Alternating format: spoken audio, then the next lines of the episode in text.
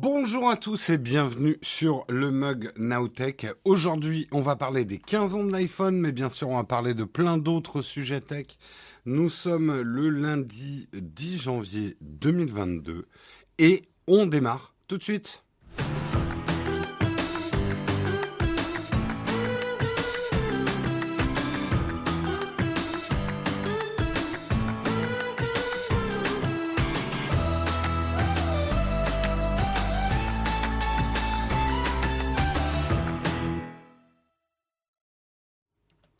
Bonjour à tous, j'espère que vous allez bien, que vous avez passé un bon week-end, que vous n'avez pas trop froid. Ça pèle un peu quand même. Ce matin, je vais garder la petite popo, la petite polaire. J'espère que vous avez passé un bon week-end. Merci à tous ceux aussi qui ont suivi notre live de vendredi où on avait euh, Samuel Etienne. Ça s'est très très bien passé. C'était super sympa. J'espère qu'on aura d'autres occasions d'avoir Samuel. Euh, comme on dit dans le jargon, c'est un très très bon client. Euh, c'est très agréable de présenter avec un professionnel. Ça vous a changé, hein Bonjour à tous, vous avez passé un bon week-end. J'ai une annonce importante à faire au niveau technique. Un certain nombre d'entre vous qui regardent le, euh, qui écoutent le replay euh, en podcast. On a eu des petits problèmes de flux RSS. On est sur le coup. je crois que c'est en train d'être établi. on vous le, on vous le confirmera. Mais oui, on est au courant du petit problème. Euh, ouais, c'était top. Non, c'était très sympa euh, vendredi. C'était un peu stressant pour moi parce que j'avais beaucoup de choses à maîtriser en même temps, mais ça s'est bien, bien passé. Euh, c'était super. Bah écoute, génial. Une mission euh, longue, mais c'est un pléonasme quand on parle du mug. C'est pas Samuel. Bon, en attendant, on n'a pas Samuel Etienne aujourd'hui. Ce n'est que moi. Ne vous inquiétez pas, ça va quand même bien se passer. On va regarder tout de suite de quoi on va parler ce matin. Euh, ce matin, bien sûr, on va parler des 15 ans de l'iPhone, mais plus que de revenir une énième fois sur, on le connaît par cœur, hein, Steve Jobs, sa présentation de l'iPhone, on va plutôt revenir sur les techs qu'il y avait il y a 15 ans, les autres techs ça qui va être intéressant. On va parler bien sûr du CES 2022, euh, un CES en demi-teinte hein, pour moi. Je donnerai un peu mon, mon impression, ce qu'il faut retenir du plus grand salon tech de l'année, un article de Presse Citron.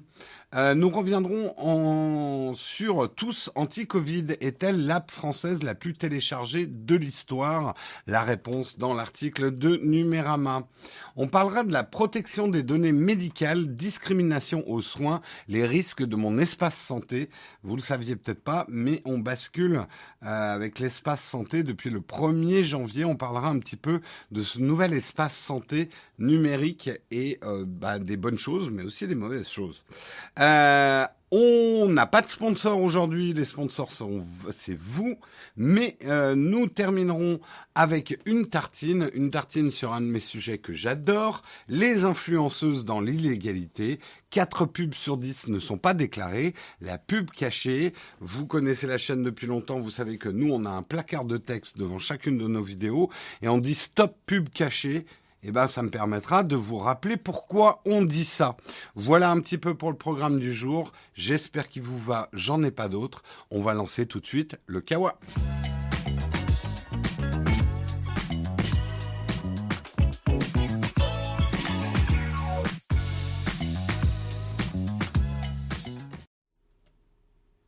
Euh, je te répondrai hein, tout à l'heure pourquoi le dernier article c'est que au féminin parce que l'enquête a été faite que sur des influenceuses dans le domaine de la beauté, mais ça s'adresse évidemment le problème est, sur tous les influenceurs.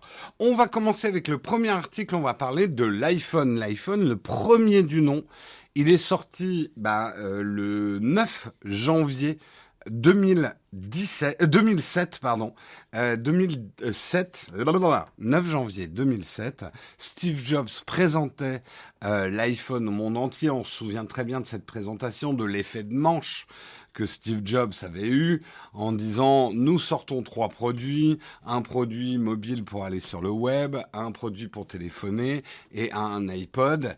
Et effet de manche, il a dit, bah, en fait, non, on ne sort qu'un produit qui fera ces trois choses en même temps, ce qui était une manière de présenter révolutionnaire, Un produit, alors on va tout de suite, euh, avant qu'il y ait des débats là-dessus, on le sait, les smartphones existaient avant l'iPhone. D'ailleurs, on le verra hein, dans les technologies qu'il y avait de l'époque, il y avait des choses assez avancées. D'ailleurs, l'iPhone, par certains aspects, sa caméra, sa connectique 2G, etc., était très en retard sur certaines techs de téléphonie de l'époque. Maintenant, ce que Apple a réussi à cette époque-là, c'est à sortir un smartphone à forte valeur ajoutée, D'ailleurs, certains ont dit, mais c'est beaucoup trop cher, les gens ne payeront jamais 500 à 600 dollars pour un smartphone, quand on voit que maintenant ils payent allègrement plus de 1500 dollars pour un iPhone. Mais bon, bref, c'est pas là le propos. C'est surtout là où, le, smartphone, euh, certains l'ont vu, certains l'ont pas vu quand il a été annoncé, a changé beaucoup la donne, c'est complètement tourné vers l'expérience utilisateur, complètement tourné vers le touch c'est-à-dire disparition du clavier physique, et une expérience d'utilisation, on va dire, d'un combiné mobile de connexion sur le web qui permet aussi de téléphoner, d'écouter de la musique et de faire d'autres choses, entièrement repensé pour être manipulé en touch. Ne, pas oublier d'ailleurs euh, deux choses sur l'époque et sur Apple.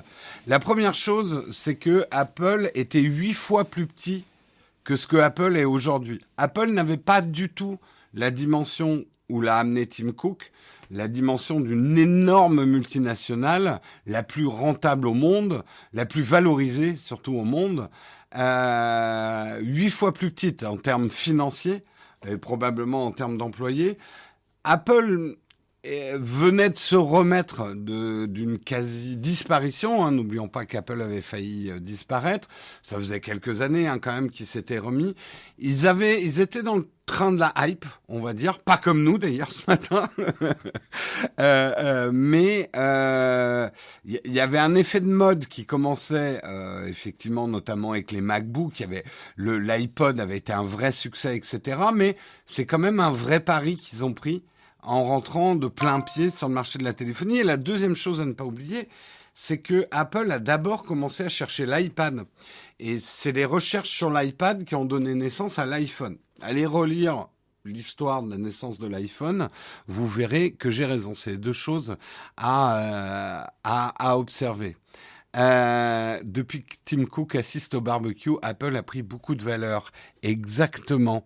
Euh, attendez, je checkais. J'ai besoin d'un petit point technique. Oui, non, non, ça c'est bon. Euh, Qu'est-ce qui existait comme tech à l'époque? On va revenir 15 ans en arrière et on va regarder de quoi était fait le monde tech à cette époque-là. On avait déjà la PlayStation 3. La PlayStation 3, c'était le gros truc. Elle est arrivée en 2006, mais en 2007, on a vu des jeux Assassin's Creed Uncharted, euh, des, des jeux assez énormes. Euh, la concurrence avec la Xbox 360 battait son plein. C'était vraiment la PlayStation 3 qui avait euh, du hype à cette époque-là. Merci euh, Monster Dra pour ton sixième mois d'abonnement, Buff des Malak pour ton douzième mois d'abonnement, Bi Pascal pour ton douzième mois d'abonnement. Merci beaucoup. et merci Power Loutre aussi. Et merci aussi et la Gan pour ton troisième mois d'abonnement. Merci Olek aussi pour ton 21e mois d'abonnement, Olek. On applaudit. Euh, merci M Sharpie. Euh, mais ça c'était avant-hier, mais merci quand même. Euh, je reviens, PlayStation 3, le gros truc à avoir à l'époque. Qu'est-ce qu'il y avait d'autre comme, comme techno? Quel était le paysage tech?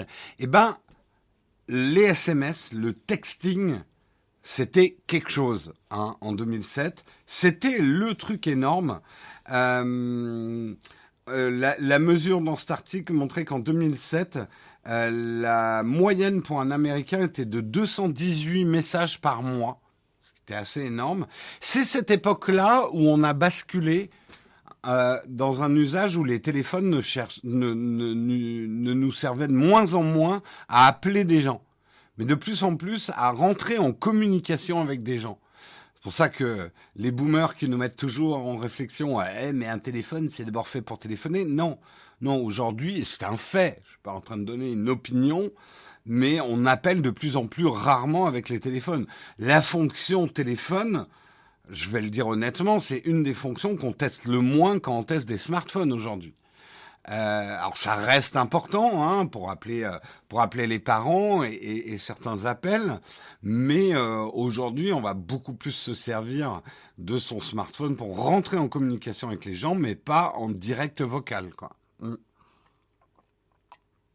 Donc, Internet n'était pas encore vraiment sur les combinés, mais par contre, qu'est-ce qu'on envoyait comme message? Et la génération de jeunes de cette époque-là savait écrire euh, hyper rapidement en SMS, en abrégé, avec des claviers numériques. Il y avait toute une, euh, toute une science et un art euh, de l'écriture euh, un peu dactylo euh, avec les SMS. C'était la grande époque du BlackBerry. Le BlackBerry en ça était révolutionnaire avec son clavier complet qui permettait de rédiger des SMS plus intelligibles, donc plus intéressants pour le boulot, quoi.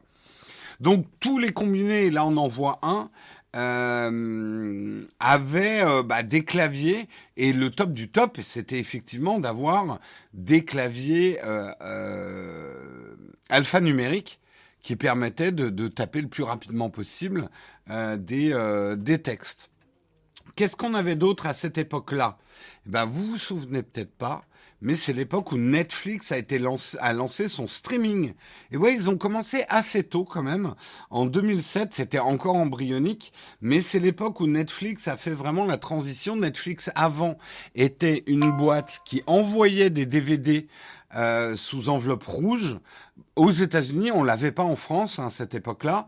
Le streaming d'ailleurs de Netflix n'est pas arrivé en 2007 en France, hein, c'est arrivé beaucoup plus tard. Mais ils ont commencé aux États-Unis à streamer des films et certains chroniqueurs tech de l'époque se demandaient est-ce que on va retrouver cette sensation d'excitation qu'on a quand on reçoit notre enveloppe rouge du DVD qu'on a envie de regarder?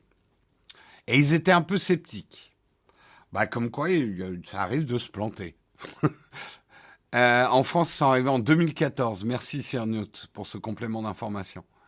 Merci, merci. Je sais, j'avais fait une vidéo quand ils sont arrivés. Euh, en France, on avait Vidéo Future. Oui, c'est un, un, petit peu ça. Euh, tout à fait, Fabrice, tu as, raison de le préciser. Euh, le SMS à l'époque, euh, effectivement, oh, on est dans le train de la hype niveau 3. Merci, merci beaucoup à vous. Euh, est né du fait qu'à l'époque, les opérateurs limitaient le nombre de caractères et facturaient le moins de dépassement de cette limite. Tout à fait. Le langage SMS et l'abrégé venait qu'on, il fallait pas qu'on fasse trop trop de caractères dans un SMS. Tout à fait. T'as connu Netflix en demi-enveloppe, demi-streaming en 2009-2010. D'accord, alias. T'étais aux États-Unis alors. On continue. Qu'est-ce qu'il y avait dans le paysage tech à l'époque? Eh ben, effectivement, c'est à cette époque-là que l'iPhone a été lancé. C'était un sacré pari, l'iPhone. Euh, D'ailleurs, si vous relisez des articles de l'époque, il y a eu du scepticisme, hein, beaucoup de scepticisme. Moi, l'histoire, parce que moi, à l'époque, je travaillais déjà dans la pub même depuis un certain temps, je travaillais dans la pub, j'étais freelance. Je travaillais notamment pour une agence de pub qui bossait pour Nokia, pour Sony Ericsson, pour pas mal. Je faisais pas mal de pubs pour euh, pour des euh, bah des protos, on va dire, ou des oui des proto smartphones.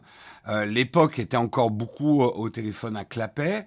Nokia était quand même un gros leader, un leader d'influence. La mode, c'était d'avoir un Nokia quand même. Il y a eu des Nokia mythiques. Euh, il y avait des avancées, des grosses avancées technologiques hein, dans la téléphonie à l'époque, l'arrivée de la 3G, ce genre de choses qui étaient quand même euh, assez euh, euh, assez intéressantes. Moi, je me souviens très bien parce que le lendemain de la présentation de Steve Jobs, j'avais une euh, une réunion avec le client qui était Nokia et euh, je me souviens très bien de la. Certains voyaient ce qu'Apple était en train de faire mais alors la majorité euh, des gens, pour pas les citer, mais on les cite de chez Nokia, disaient non mais ils vont se planter Apple, ils savent pas faire. Nous la téléphonie on connaît. Ils ont même pas mis de 3G dans leur combiné. Qui va s'acheter un truc à 500, c'était entre 500 et 600 dollars Qui va acheter un, truc comme ça où il y a même pas la 3G Et moi je me souviens avec Christophe, mon collègue, euh, on était on était en team On leur disait non mais le truc, regardez comment ils l'utilisent. Regardez, c'est, je me souviens, on a dit, mais regardez, ça a l'air génial, c'est magique, il n'y a pas besoin de, de, de combinaison ou d'une molette à tourner pour lancer les apps. Euh, euh, on lance tout de suite, on, appuie, ça ouvre tout de suite le truc et on a juste besoin du doigt. Il n'y a plus de clavier. Moi, j'avais vu, je me souviens très bien d'avoir dit, mais c'est génial le clavier. Du coup, on peut avoir des claviers du monde entier. Il n'y a pas besoin de les de les traduire et de les mettre en plastique les les claviers. Et des gens de chez Nokia disaient oui non mais les gens c'est pas ça qu'ils veulent. Ben c'est pas ça qu'ils ont voulu tout de suite. Hein. L'iPhone n'a pas non plus euh, tout le monde ne s'est pas acheté la première génération d'iPhone. Moi, j'ai attendu le, 3G euh, pour m'acheter un iPhone. Le premier, j'y croyais pas trop. Il n'y avait pas d'app. Hein. Euh, il n'y avait pas d'app autre que les applications Apple hein, au premier. Hein. Il n'y avait pas le copier-coller. Il est arrivé très tard. Il est arrivé très tard. Donc, c'était pas gagné, c'était pas gagné, c'était un sacré pari, même si beaucoup quand même disaient, waouh, ils font un truc quand même super excitant, et c'est intéressant, et c'est intéressant. Oui, oui, c'est facile de dire aujourd'hui que les sceptiques se sont trompés. Moi, pour être chroniqueur tech, c'est pas évident d'analyser euh, la réussite. Tu vois, aujourd'hui, bah moi, je m'avancerai pas trop sur la réussite des écrans pliants. On en parlera tout à l'heure. Euh, je pense qu'ils vont pas disparaître. Je pense pas non plus que tout de suite, en tout cas, tous les smartphones vont être pliants, par exemple. C'est le 3GS, oui. Le premier, moi, c'était le 3GS, oui. J'ai dit 3G, mais c'était le 3GS. C'est pas que l'App Store, la vraie révolution. Il y avait quand même, même dans le premier iPhone, les éléments d'une révolution. Qu'est-ce qu'il y avait d'autre comme techno? On en était où au niveau de la, de la robotique? Euh, Waouh, nous sommes dans le train de la hype. Merci, merci à tous. Euh, pourquoi d'ailleurs mon truc, c'est... Euh, alors attendez, je fais une petite vague de remerciements rapidement. Bi Pascal, merci, 12e mois. Buff Malak, 12e mois. Monster Dra, 6e mois. Artragis pour ton premier mois, Dantologue, merci pour ton 18e mois, Greg versus MJ pour ton troisième mois, euh, merci Elf qui a envoyé 100 bits, et merci Munchkin pour ton quatrième mois d'abonnement, merci, merci beaucoup. Euh, où on en était au niveau robotique? Eh ben, vous en souvenez peut-être pas, mais en 2007, c'était Asimo. Asimo, le robot dont tout le monde parlait, qui dansait un petit peu euh, bizarrement, qui s'était cassé la gueule dans des escaliers, euh, qui pouvait shooter dans un, un ballon de foot. Et c'était c'était ça, c'était ça la robotique. Est-ce qu'elle a tellement évolué en 15 ans? Oui, bien évidemment au niveau des mouvements, si tu regardes Boston Dynamics. Est-ce qu'on a des robots chez nous? On a des proto-robots pour l'instant, mais on n'y est pas encore. Hein, du petit robot euh, qui nous assiste, qui va faire la vaisselle, euh, euh tous ces fantasmes euh, autour autour du robot, on n'y est pas encore. Le grand avènement de la robotique n'a pas encore eu lieu 15 ans après.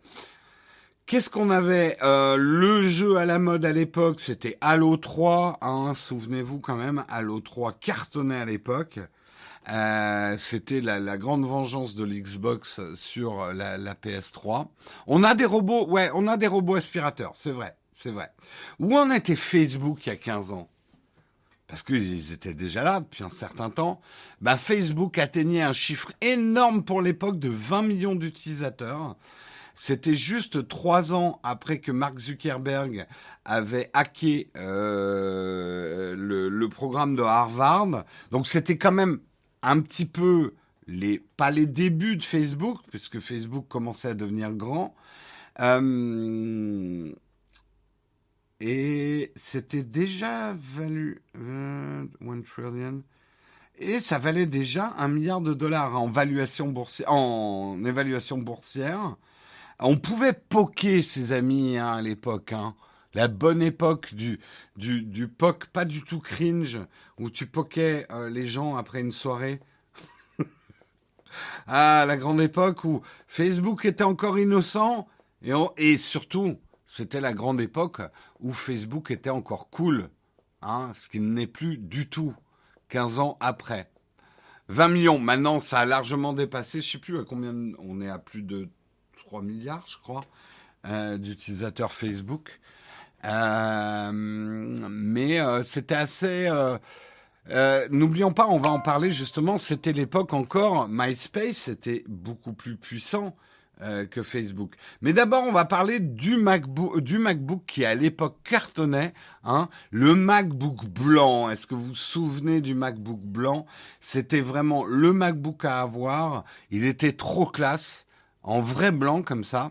On disait pas cringe à l'époque, c'est vrai aussi. Euh, enfin, si on le disait aux États-Unis, mais on l'avait pas exporté cringe. On parlait encore français, hein, il y a 15 ans, monsieur. On regardait les films sur un Narcos. Moi, j'avais un Narcos, effectivement, il y a 15 ans. Effectivement. Tu l'as toujours, ouais. Ce MacBook blanc, beaucoup, beaucoup de monde l'a eu.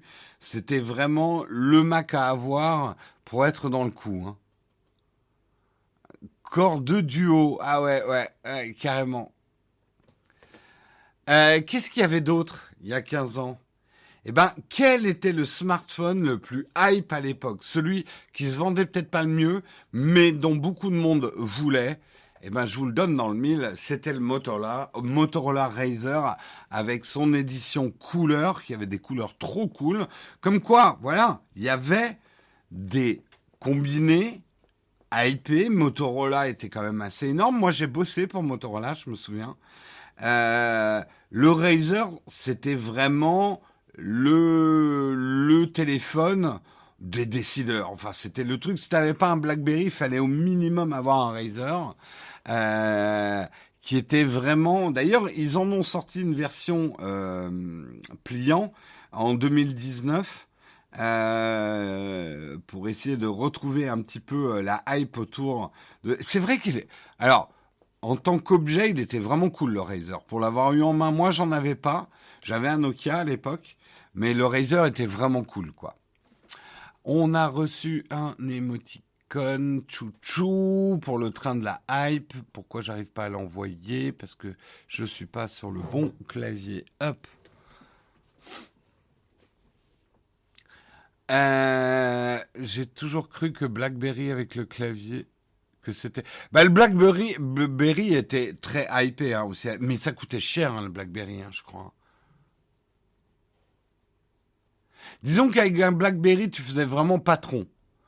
Euh, le Razer, c'était vraiment pour les gens, euh, les hipsters. Comment on disait à l'époque? On disait bobo déjà. Ça, ça fait un bon bout de temps qu'on dit bourgeois bohème. Bobo, ça veut dire bourgeois bohème, hein, pour ceux qui ne savent pas.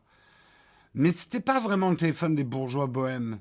C'était vraiment le truc un peu, un peu frime. Euh, euh, BCBG, ça avait disparu depuis longtemps. On disait plus ça. On disait pas encore hipster, je crois, il y a 15 ans. Euh, Ouais, bobo, ça existe depuis très longtemps hein, comme terme. De bourgeois bohème.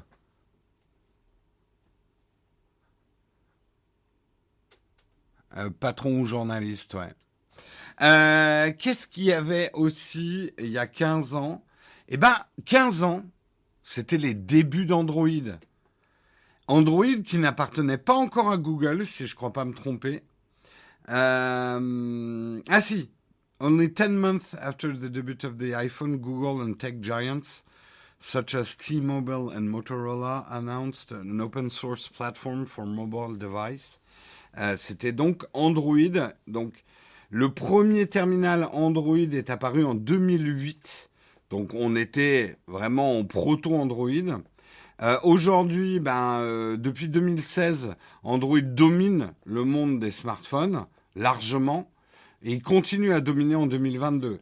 Donc tout iPhone qu'il est, l'iPhone n'est pas dominant, hein, je le rappelle. Hein. C'était pas Android à l'époque. Euh, je sais pas, là, il faudrait vraiment aller dans les archives d'Android. Le truc, est-ce qu'on est qu'on va fêter les 15 ans d'Android? Vous voyez ce que je veux dire? Là, il y a énormément d'articles ce matin sur les 15 ans de l'iPhone. Va-t-on fêter les 15 ans d'Android? On verra. On verra, on verra.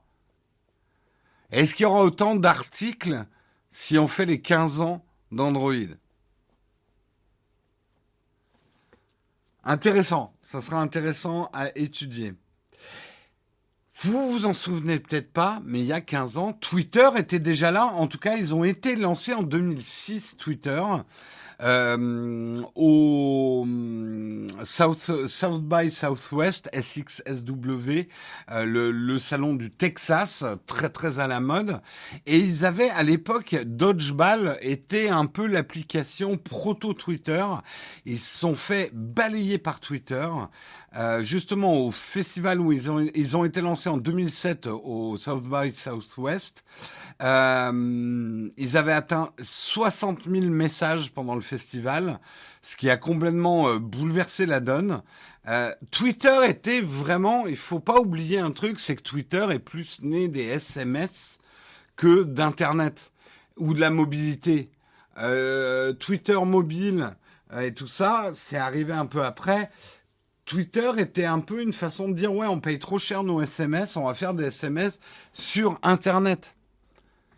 2006, moi je pensais que c'était plus tard Twitter. Mais après la hype de Twitter, en tout cas en France, elle a pris plus tard. Moi je me souviens d'avoir fait une émission en 2009 avec euh, les Scuds à l'époque, les plus vieux d'entre vous s'en souviennent. Je faisais une émission qui s'appelait Scuds, geek à tête chercheuse. Et on avait fait tout un sujet, euh, Twitter va-t-il durer? On n'était pas sûr que Twitter prenne vraiment. C'était en 2009 ça.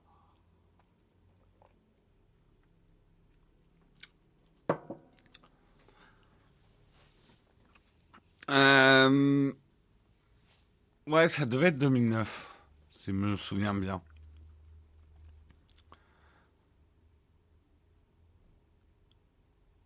AOSP, c'était en novembre 2007, donc on saura vite si on fête les 15 ans d'Android, ouais. Ah, Pierrot, il se souvient des Scuds. Eh oui. Scuds, pour ceux qui connaissent pas, bah, euh, avant de fonder Nowtech, euh, j'étais euh, le patron d'une entreprise slash Asos qui s'appelait No Watch on avait 70 émissions différentes, des podcasts audio et tout. Et moi, je présentais plusieurs émissions, mais les plus connues euh, sont Scuds, que je présentais avec euh, Philippe et Arnaud, euh, qui était une espèce d'émission. on était sur le canapé, on buvait du rhum et on parlait de pop culture, de tech, de de, de films de, de super-héros, de trucs comme ça. on vraiment dans un langage peu châtié. Euh, on s'en envoyait un peu plein la gueule et comme vous en doutez, comme on buvait du rhum pendant l'émission, elle était, euh, c'était très très radio libre, on va dire. Voilà. C'était ça le concept de l'émission. Alors, vous verrez probablement jamais des extraits parce qu'alors à l'époque, je peux vous dire que les ayants droit, on foutait de la musique à fond, des morceaux entiers, des extraits de 20 minutes de film. On n'en avait rien à foutre. On était sur Dailymotion, je me souviens à l'époque. Euh, on est arrivé plus tard sur. Euh, et alors quand j'ai essayé de réuploader les anciens scuds sur YouTube, ah, je me suis pris un torrent de, panneaux rouges. Euh, laisse tomber quoi. Impossible à rediffuser. Impossible à rediffuser. Il y avait Geeking quoi aussi à l'époque. Bon, mais ça, on n'était pas encore là en 2007, parce que nous, on a commencé très exactement en 2009 avec No Watch. 2009. Le ton était fabuleux. Pour en avoir revu récemment, ça n'a pas si bien vieilli. Hein. Pierrot, les Scuds. ça, c'est la nostalgie qui vous fait souvenir des bons moments. Euh, on continue. Quels étaient les techs qu'il y avait en 2007 Eh ben, un téléphone qui était beaucoup plus demandé que l'iPhone, c'était le Nokia N95. En tout cas, pas demandé, mais qui avait le plus d'innovation technologique. Vous vous rendez compte, il avait un appareil photo de 5 mégapixels. Euh, il coûtait 750 dollars. Hein, c'était le plus cher euh, des téléphones, un des plus chers des téléphones qu'on pouvait s'acheter à l'époque. Il avait un espèce d'effectivement de truc rétractable. Euh, je me souviens pas du tout de ce téléphone. Pourtant, j'ai dû en faire la pub, mais pour vous dire comme euh, ces téléphones étaient... Regardez le nombre de boutons qu'il y avait, rien que pour naviguer dans l'interface. Ça ressemble quand même plus à de la télécommande de télé Euh, et, en ça, on comprend, euh, on comprend que euh, l'iPhone ait triomphé. il fallait pour comprendre, pour savoir utiliser ça, fallait des notices encore hein, et de l'entraînement. Hein.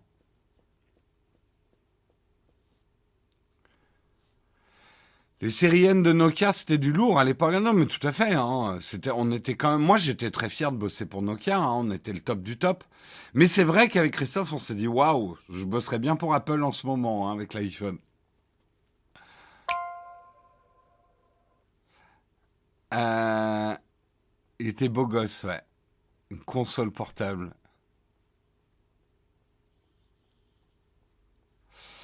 Le téléphone d'un copain à l'époque, je voyais cela comme un truc incroyable à l'époque. Ah non, mais c'est clair, hein. C'était dingue. Le Engage, c'est arrivé après. Hein. Tout le monde se souvient du flop du Engage, mais c'est arrivé après, si mes souvenirs sont bons. Ou peut-être pas. J'en sais, j'en sais, sais plus rien. Euh, le Kindle 2007, c'était le début du Kindle. Et ouais, vous vous souvenez peut-être pas. Mais le premier Kindle a été lancé, et le prix de l'époque, il, coûtait 400 dollars quand même, hein, le premier Kindle. On pouvait mettre 200 bouquins dessus. Euh, il est arrivé en novembre 2007. Euh, et il y avait déjà des liseuses puisque Sony avait lancé le PRS 500 qui avait commencé en 2006. Et le Kindle a raflé le marché hyper vite. Hein. a marché le, le, a raflé le marché hyper vite. Mais euh, moi, je pensais que c'était après le Kindle. Je m'en souvenais pas, ouais. Euh, qu'est-ce qu'il y avait d'autre comme tech? Il y en a certaines, je vais. Euh, alors, euh, vous vous souvenez peut-être pas, mais le fameux iPod qui était le navire amiral d'Apple à l'époque, hein, l'iPod, bah, l'iPod est devenu touch aussi en 2007, puisqu'ils ont lancé dans la foulée du premier iPhone l'iPod Touch avec du Wi-Fi qui était vendu à 400 dollars euh, ça existe encore, hein, les iPods aujourd'hui. On peut encore s'en acheter un. Ça, sent un peu la mythe, hein, mais, euh, mais on peut encore. Euh, et donc voilà, l'iPod Touch est arrivé en septembre 2007. Septembre 2007. Qu'est-ce qu'il y avait d'autre comme tech? Eh ben, je crois que c'est à peu près tout. Ah si, bah si, si. On va terminer avec ça. On parlait de Facebook l'autre jour. Mais en fait, le gros truc, en tout cas aux États-Unis, à l'époque, mais en France aussi, hein, il y en avait un. Moi, j'avais un MySpace. Hein. MySpace, euh, c'était 65 billions, c'est milliards. Ça valait 65 milliards Non, c'est pas possible. 65 milliards? Billions, c'est bien milliards.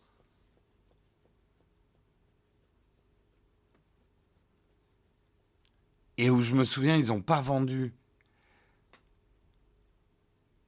Euh, il y avait encore. Ouais, ouais, ouais. Donc, euh, bah, ouais, ouais, ça valait déjà cher. Hein. Avec 185 millions d'utilisateurs. Facebook n'en avait que 20 millions à l'époque. Euh, et ça n'a pas duré. Ça n'a pas duré. MySpace je ne sais pas si les plus jeunes d'entre vous connaissent MySpace, quoi. Les blogs, c'était énorme hein, à l'époque. Hein. Et euh, bah en fait, ils se sont fait complètement bouffer, hein, MySpace par Twitter et Facebook. Euh, ils ont tenu quand même assez longtemps hein, derrière. Hein. C'était la blague. Euh, c'était la grosse blague, MySpace, pendant longtemps. MySpace, j'ai jamais compris le principe. C'était un peu Facebook, hein. C'était un peu Facebook. Tous les musiciens étaient sur MySpace. C'est d'ailleurs ce qui a fait que MySpace a pas mal duré après c'est que c'était un endroit euh, où les, les Jérômes, euh, les Jérômes, putain, je lis Samuel en même temps que je parle. Euh, oui, oui, je sais que ça fait 30 minutes qu'on est sur l'article. Ok, on va, c'était, euh, ouais, MySpace est resté assez énorme pour les groupes de musique. Hein. Ah non, tu peux pas dire que la mayonnaise n'a jamais pris avec MySpace. C'était énorme, ça cartonnait MySpace. Non, c'est juste. Et c'est pour ça, rien n'est éternel. Deux, trois mauvaises décisions, t'arrives pas à t'adapter, un concurrent arrive, tu disparais assez vite. Hein. C'est dur hein, de faire une entreprise qui, euh, qui dure. Surtout dans ces, dans ces domaines-là. Hein. Il y avait des stars dessus. Non, mais c'était énorme, MySpace. Le truc, c'est qu'on n'avait pas encore basculé. En fait, un des gros virages que certains n'ont pas vu et un des virages qui a raté MySpace, c'est la mobilité. Et justement, on revient à l'iPhone. L'iPhone a amené la mobilité à Internet. Mais beaucoup pensaient pas qu'on allait utiliser Internet dans la rue. Internet, on rentrait chez soi, on allumait son ordi, on utilisait Internet. Les tablettes n'étaient pas là, les smartphones non plus. Alors certains commençaient à utiliser Internet en mobilité, mais on se disait, ouais, mais les gens vont pas vraiment faire ça dans la rue. Les gens, ils regardent devant eux quand ils marchent. Bah, non.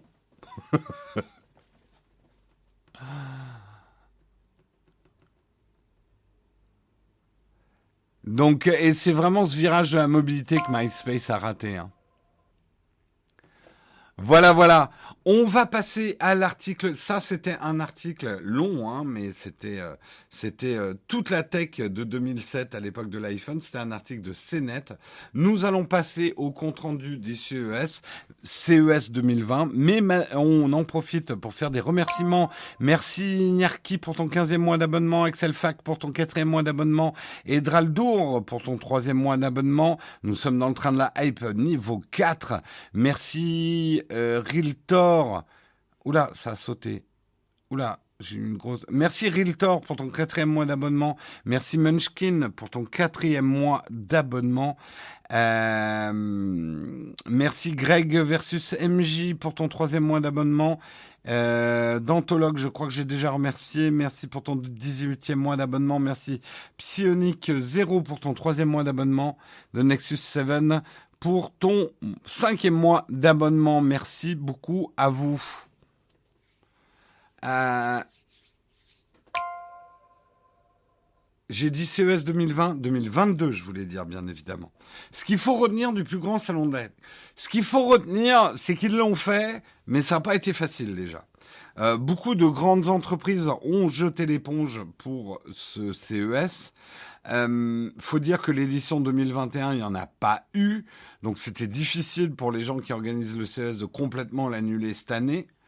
Euh, en tout cas, et vous l'avez peut-être vu hein, dans les vidéos euh, de Pepe Garcia, où il y a Jojol qui y allait aussi en présentiel, je crois. Le CES était un chouille vide.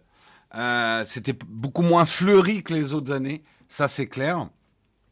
Il y avait des trucs, alors c'est vrai que c'est cocasse, LG n'exposait même pas ses produits, ils avaient mis des QR codes qui permettaient de voir les produits en 3D. Alors j'aimerais juste qu'on m'explique l'intérêt de faire déplacer des journalistes dans des avions qui consomment du kérosène à l'autre bout du monde pour regarder des pseudo-hologrammes 3D sur des QR codes à Las Vegas. J'aimerais juste qu'on m'explique. Non, c'est facile de se moquer.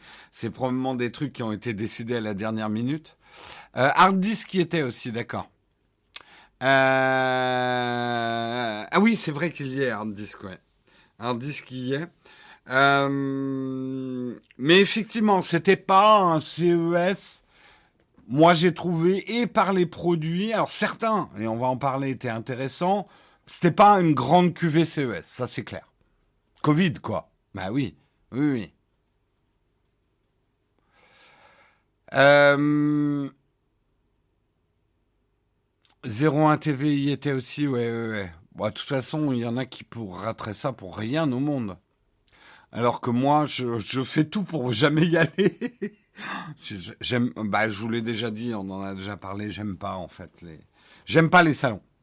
Et puis, alors, surtout, euh, Las Vegas, je suis pas fan.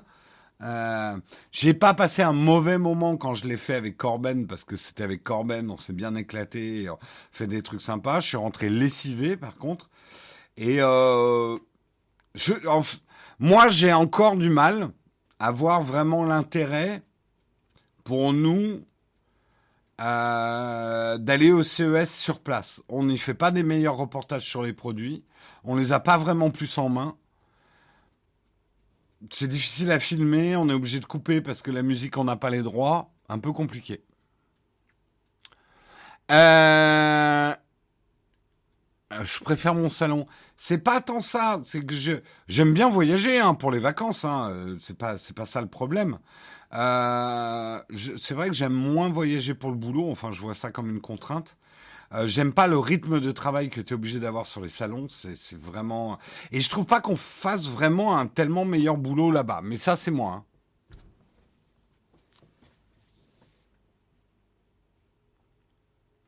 Disons que euh, alors, le seul truc que j'aime, c'est de voir les collègues et faire des bouffes avec les collègues. Ça, c'est cool sur ces salons. Euh, mais sinon, ouais, je suis pas hypé par les salons, quoi. Ça, c'est clair. Bref, qu'est-ce qu'il y avait d'intéressant en 2020 Beaucoup de voitures. Voitures, c'était le gros truc. Euh, BMW a, présenté deux modèles assez originaux. Euh, une voiture avec un écran géant de 8K dans l'habitacle pour visionner des films et des séries dans le plus grand des conforts. Et dans le deuxième euh, produit, on avait euh, cette fameuse voiture qui changeait de couleur. ce qui peut avoir un intérêt, thermique, hein, parce qu'on peut passer du noir au blanc sur ce véhicule, à part effectivement le bouchon d'essence. Hein, ça, tout le monde en parle encore, mais ça préfigure effectivement peut-être des voitures, euh, le rêve effectivement pour les, les, braqueurs de banque, la voiture qui peut changer de couleur en route. Euh, ça a un intérêt écologique en le sens où tu peux limiter la dissipation thermique euh, selon la saison en passant du noir au blanc. Au-delà de ça, je sais pas. Est-ce que est-ce que ça fragilise pas l'ensemble? Après, c'est impressionnant. Hein. C'est impressionnant. Me faites pas dire ce que j'ai pas dit. Est-ce qu'on aura tous des voitures qui changent de couleur? Je suis pas sûr. La trappe à essence gate, tout à fait. Interdit en France la couleur sur la carte grise. Ouais, peut-être qu'on pourra adapter la carte grise s'il y a une demande. Euh, Qu'est-ce qu'il y avait d'autre euh, Donc dans les voitures, il y en avait d'autres. On a vu le retour, on a vu Sony qui met un pied euh, dans l'industrie de l'automobile avec un SUV électrique qui a laissé personne indifférent. Je dois aller vite, hein, donc je montre pas forcément tous les produits. Euh, effectivement, on a beaucoup entendu parler du tunnel, du tunnel sous Las Vegas euh, de d'Elon Musk qui a été pris d'assaut et qui était déjà bouché. Euh, les journalistes et les visiteurs ont tenté l'expérience du tunnel sous Las Vegas, projet réalisé en collaboration avec The Boring Company, qui vise à parcourir des dizaines de kilomètres sous terre afin d'éviter les bouchons. Sur le parcours, plusieurs stations permettent de s'arrêter, de remonter à la surface. Espèce de métro pour voiture, quoi. Intéressant. Intéressant, intéressant. Les télés et les moniteurs, toujours un peu le gros truc quand même euh, au CES. Samsung a bien dévoilé des télés QD OLED permettant d'associer l'excellente luminosité de la technologie LCD à haut niveau au contraste de l'OLED. Vous voyez quand on dit ouais l'OLED, l'OLED, l'OLED, l'OLED, le LCD c'est pourri, c'est ancien. Non, il y a des bonnes choses dans le LCD puisqu'on y revient en fait au LCD. On mélange les deux technos pour la luminosité. Panasonic, LG, Sony, ils sont allés aussi à leurs annonces télé. Je vais pas tout détailler puis je vais pas empiéter sur le territoire de Pepe Garça qui a fait plein de vidéos pour vous présenter les nouveaux écrans euh, les, nouveaux écrans euh, au Samsung et Anker ont présenté des projecteurs portables, euh, le Freestyle ou le Cosmo Laser 4K. Donc, c'est des projecteurs ultra puissants euh, qui permettent de projeter sur n'importe quelle surface un écran de cinéma avec une qualité d'image pouvant atteindre une définition de 4K et une forte luminosité assez bluffant. Hein. Les journalistes ont été assez bluffés par ces projecteurs portables. Moi, je n'en ai pas de projecteur parce que j'ai pas de mur où je pourrais projeter euh, une image vraiment. Mais après, il y a toujours le plafond. Hein. Euh, Jérôme, pourquoi tu ne fais pas comme Pepe Garcia avec son et vidéo, avoir un gros magasin tech? Bah Parce qu'il n'y a qu'un seul Pépé Garcia. Et si je faisais comme Pépé Garcia, je ne serais qu'un sous Pépé Garcia. Mais je ne comprends pas exactement ta question, euh, Planète Seb. Euh, ah, ça parle beaucoup. Commentaire de Jérôme sur le tunnel. Las Vegas, intéressant. Un commentaire sans intérêt. Mais je suis sans intérêt, euh, Bankster Corp. Euh, pas d'amalgame, il y aura des télé OLED sans marquage. La mienne a 5 ans et comme neuve. Oui, le marquage des télé OLED, ça a fait des progrès quand même. Mais ça peut rester un problème.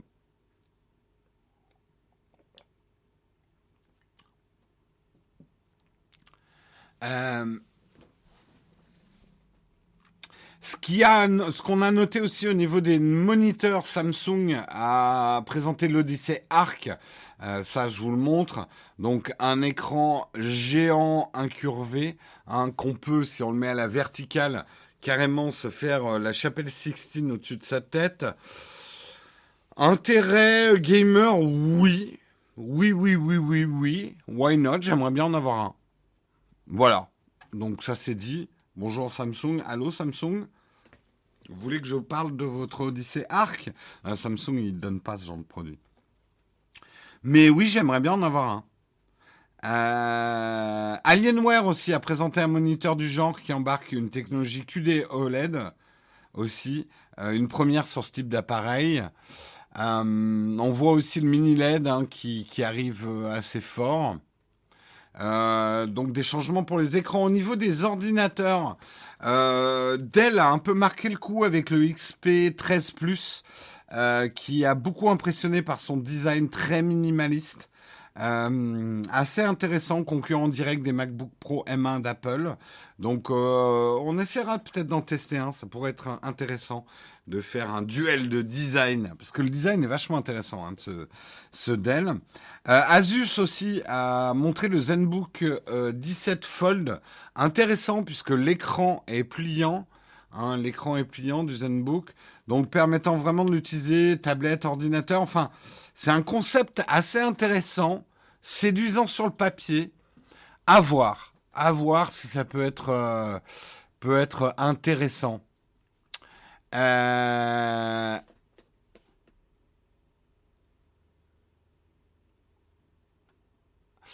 Ça peut, ça peut être effectivement assez intéressant. Ah oui, je comprends ce que tu voulais dire, Planète. Le truc, c'est que Pépé et nous, on n'a pas le même rythme. Euh, Pépé euh, sort effectivement beaucoup de vidéos assez rapidement. Il a un workflow euh, pas mal à base de smartphones, etc., qui lui permet de travailler extrêmement vite. Nous, c'est pas ce qu'on a envie de faire dans la tech. Et je suis très content que Pépé existe. Euh, J'ai pas envie de faire la même chose que Pépé. Euh... XP13 Plus. Et si Pépé il a autant de produits euh, rapidement ou en exclu, faut pas oublier que Pépé il a une carte de presse, il est dans le journalisme tech depuis longtemps. Il a, je dirais, des, un, réseau que effectivement il n'y a pas qu'une boutique qui lui prête des trucs. Hein. Bref, je, je ferme la parenthèse. Mais puisque tu abordais le sujet. Euh, donc euh, voilà pour euh, pour euh, ce qu'annonçait euh, Asus. Tout le monde a remarqué aussi le projet, euh, j'ai pas d'image, mais le projet Sophia de Razer. L'idée, c'est un bureau pour gamers, et ton bureau, c'est carrément l'ordinateur. Tu peux mettre des pièces dans ton bureau.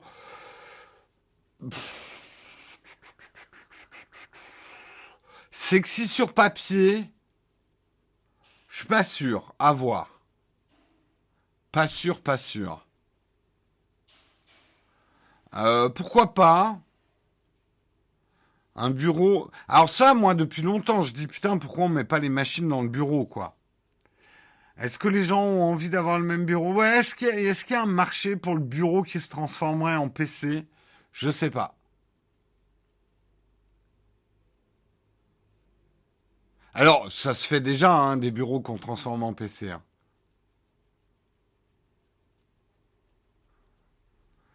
Ça va pas marcher ce truc, ce sera beaucoup trop cher. Faut voir. Hein. Pour l'instant, c'est que du proto. Hein. C'est que du proto. Pourquoi on n'a pas de carte presse? Il faudrait que Nowtech soit reconnu comme un groupe de presse. euh, je crois pas qu'on coche les cases d'un groupe de presse pour l'instant. Peut-être un jour. Euh, ça existe chez Lianli Game Desk. Ouais, ouais, ouais. Non, mais j'en ai déjà vu hein, des ordinateurs. Linus Tech Tip, euh, on en a fabriqué aussi un des ordinateurs que tu transformes en PC. Après, là, l'idée, c'est que c'est un truc modulaire. Euh, donc, tu peux changer. Tu vois, tu lèves une trappe de ton bureau, tu changes la carte graphique. À voir. Ben, en fait, tu upgrades en mettant des modules dans le bureau, quoi.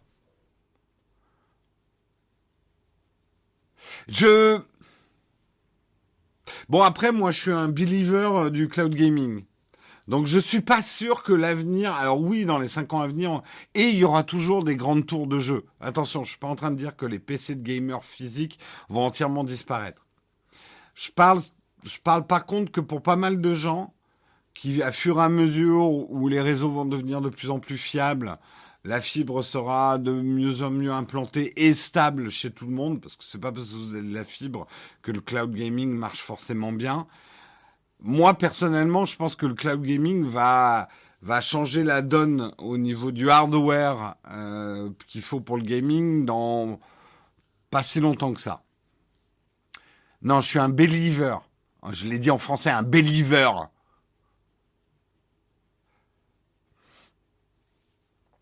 Mais attention, avant de me prendre un torrent de boue, je sais que chez plein d'entre vous, euh, le, le, cloud gaming ça marche pas. Vous avez eu une mauvaise expérience, vous avez eu du lag, etc. Moi, ça marche très bien. Le cloud gaming, c'est, je, je, j'aime beaucoup. Donc, je peux pas. Je, j'entends que ça n'a pas marché chez vous. Entendez que ça marche très bien pour moi.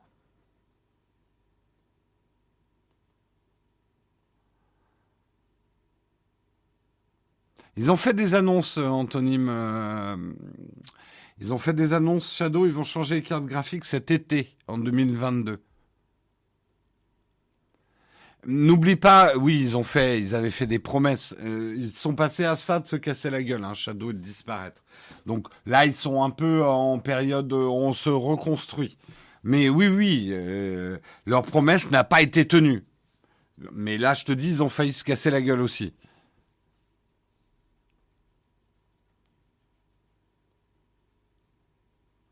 Le cloud gamine, c'est trop cher. Bah, je suis pas d'accord avec toi. Je suis pas d'accord avec toi. Je ne suis pas d'accord. Cloud gaming n'a pas d'avenir sur 10-20 ans à cause de la consommation d'énergie. Alors franchement, Wendigo, tu affirmes ça, mais pour l'instant, j'ai pas encore vu assez. Et, chez Shadow, avant de se casser la gueule, ils étaient en train de bosser sur une grande étude.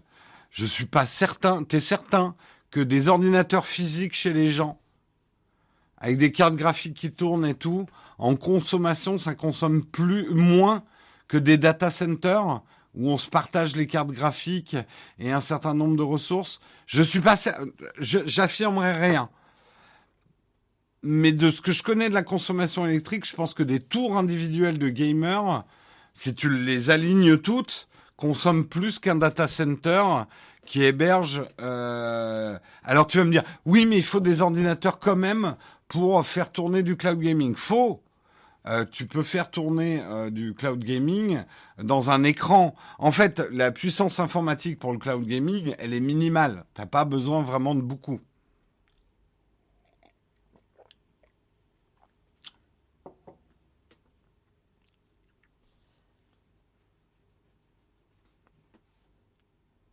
Euh, cloud gaming, faut regarder les parts de marché, mais si ça fonctionne bien pour beaucoup, il n'y a pas de raison pour que ça coexiste pas avec le gaming local. Ouais. Moi, ce qui me fait dire que le cloud gaming est en train de réussir, c'est pas en me basant sur Shadow, qui effectivement a connu quand même une grosse bosse sur le chemin. Ils ont failli, euh, failli y passer. C'est très difficile à rendre rentable hein, le cloud gaming parce que les coûts sont énormes dans le cloud gaming. Fin de la parenthèse. Mais euh, Là, euh, vous avez remarqué, hein, euh, euh, le Xbox ici, enfin Microsoft ici met à fond. Nvidia, il pousse. Stadia, c'est plus compliqué. PS Now, bon, ils sont pas encore sur Mac, mais PS Now, ils poussent aussi. Il y a quand même pas mal d'offres de cloud gaming qui commencent à arriver. Hein.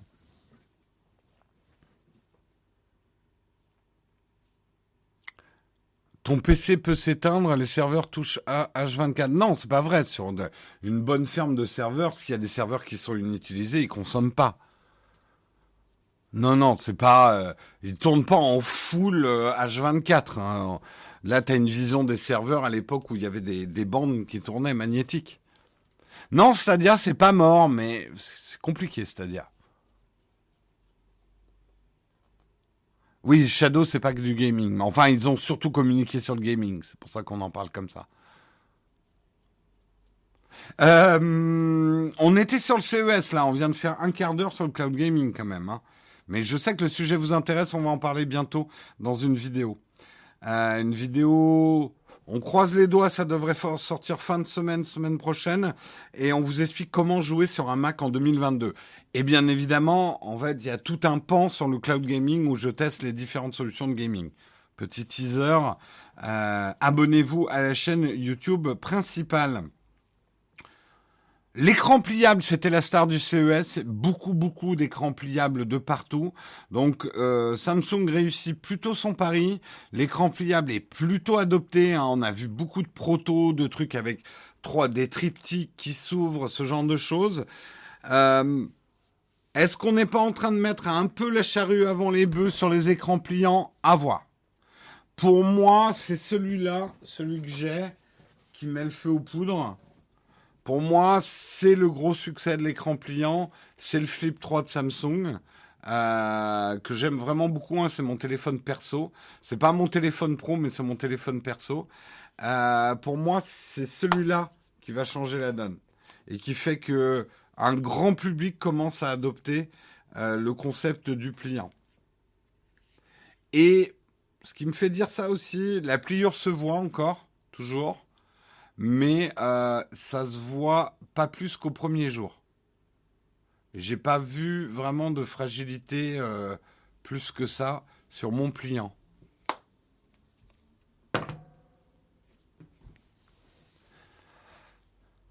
Pas trop épais dans la poche. Bah, paradoxalement, en tout cas en vacances, je le tiens beaucoup plus facilement à la main qu'un smartphone parce que ça fait un petit carré. Euh, en plus, j'ai effectivement tu vois, en fait, je le tiens beaucoup à la main comme ça. Euh, oui, c'est un peu plus épais dans la poche, mais c'est moins gros. Donc tu peux plus le mettre aussi, par exemple, dans une poche de, une poche de blouson ou un, petit truc d'été. Euh, mais honnêtement, je me suis surpris à, le tenir beaucoup à la main, en fait.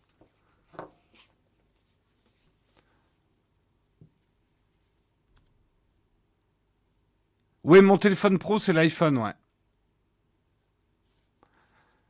Euh, mon téléphone pro, c'est l'iPhone. Ton téléphone perso que tu n'utilises pas. J'utilise beaucoup moins, effectivement, que mon téléphone euh, euh, pro, c'est évident.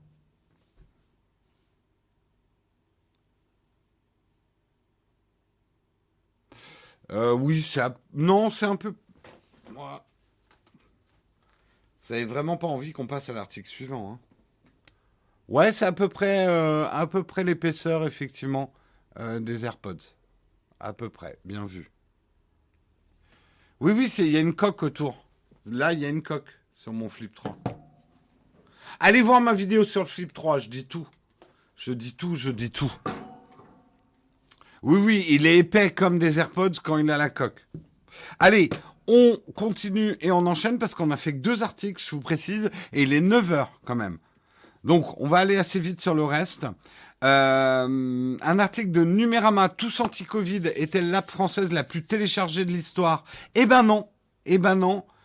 Euh, euh, Cédric O, secrétaire d'État chargé du numérique, sur France Info disait que c'était l'application française la plus téléchargée de l'histoire et du monde de l'histoire.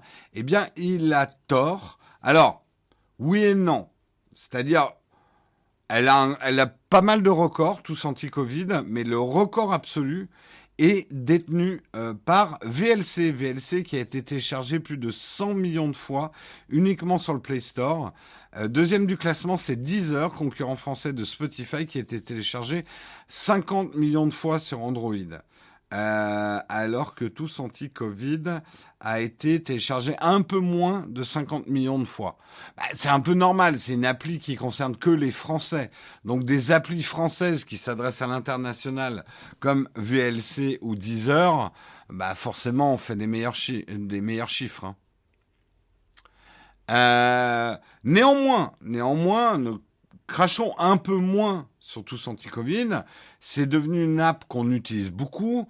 Elle est sortie de son rôle initial qui était euh, du, tracking des cas contacts euh, pour être pour devenir véritablement un outil de suivi vaccinal. Euh, il y a toujours le même à l'époque où il fallait des autorisations, enfin des ah merde comment on appelait ça? Bref, fallait les les papiers de sortie et de rentrée là. Euh, ça, on s'est tous mis, enfin beaucoup se sont mis à utiliser tous anti-Covid. Euh, ouais, VLC, c'est français, ouais. Attestation, merci. C'était le mot que je cherchais. Donc ça a trouvé sa vraie place, tous anti-Covid. On va pas partir sur les débats. Je sais que vous êtes chaud bouillant sur l'époque. On en parlera peut-être dans un des articles suivants. J'enchaîne justement sur l'article suivant. Toujours un article de Numérama, la protection des données médicales, la discrimination aux soins, les risques de mon espace santé. Vous le savez peut-être pas, mais depuis le 1er janvier 2022, les Françaises et les Français se voient proposer un nouvel outil santé baptisé Mon espace santé. Sur le papier, cet espace qui regroupe toutes les données de santé du patient est censé aider les professionnels médicaux à diagnostiquer plus précisément et rapidement une maladie et simplifier les démarches santé des citoyens. On va dire que ça part d'une bonne intention. Ces données sensibles seront-elles suffisamment bien protégées? Cet espace ne risque-t-il pas d'exposer de manière disproportionnée la vie privée des patients ou des patientes? Ce que contiendra votre espace santé? Un dossier médical partagé, le DMP, destiné à stocker et à partager toutes les données santé, ordonnances, traitements, résultats d'examen, imagerie médicale, antécédents médicaux et allergies, compte rendu d'hospitalisation, vaccination une messagerie sécurisée pour les échanges entre les patients et les professionnels de santé. Vous le remarquerez peut-être, par exemple, moi, ma, médecin traitant, elle a un mail en bas des ordonnances. C'est un mail où je ne peux pas la joindre directement parce que c'est un mail chiffré, en fait. Euh, donc, faut passer par, euh, par ça. Un agenda santé pour gérer les rendez-vous médicaux et recevoir les rappels pour les dates clés des examens de contrôle, bilan, mammographie, vaccination. On commence à retrouver, je crois que c'est à ça qu'est connecté euh, vos documents dans Doctolib et dans ouais dans Doctolib et tout ça quoi. Euh, un catalogue de services numériques de santé référencés par l'État pour découvrir les services utiles en santé et gérer les accès aux données de santé. Alors, je commence à le voir hein, sur le chat. Oui, ils vont vendre nos données santé, etc. Bon, parlons d'abord des bonnes intentions et les bonnes idées là-dedans. Aujourd'hui, on va parler d'un point de vue strictement médical. Le suivi des patients est quelque chose de complexe avec effectivement les dossiers papier, les dossiers égarés, les patients, et moi le premier, mais, mais, mais on va dire que mes données santé sont dans la nature chez moi. D'ailleurs, en termes de risque, cambriolage, inondation, incendie, je perds mes données santé. Il n'y a pas, enfin, voilà, euh, on est bien souvent obligé de refaire des examens parce qu'on a perdu des résultats d'un examen. On n'a pas un suivi qui est vraiment top. Alors le dossier médical existe déjà. Hein. Attention, ne me faites pas dire ce que j'ai pas dit. Mais on peut dire, et on le sait, le data euh, médical peut permettre de traiter des maladies et d'avoir des informations sur des maladies qu'on ne verrait pas forcément avec un simple examen euh, temporel, mais justement qui vont se mesurer sur le temps. Donc ça part d'une bonne idée. Soyons juste d'accord là-dessus. Euh... Doctolib en Allemagne vend les données aux assureurs. Non, non, mais je sais qu'il y a déjà eu des scandales, mais justement, on va en parler. Là, on a parlé des bonnes idées.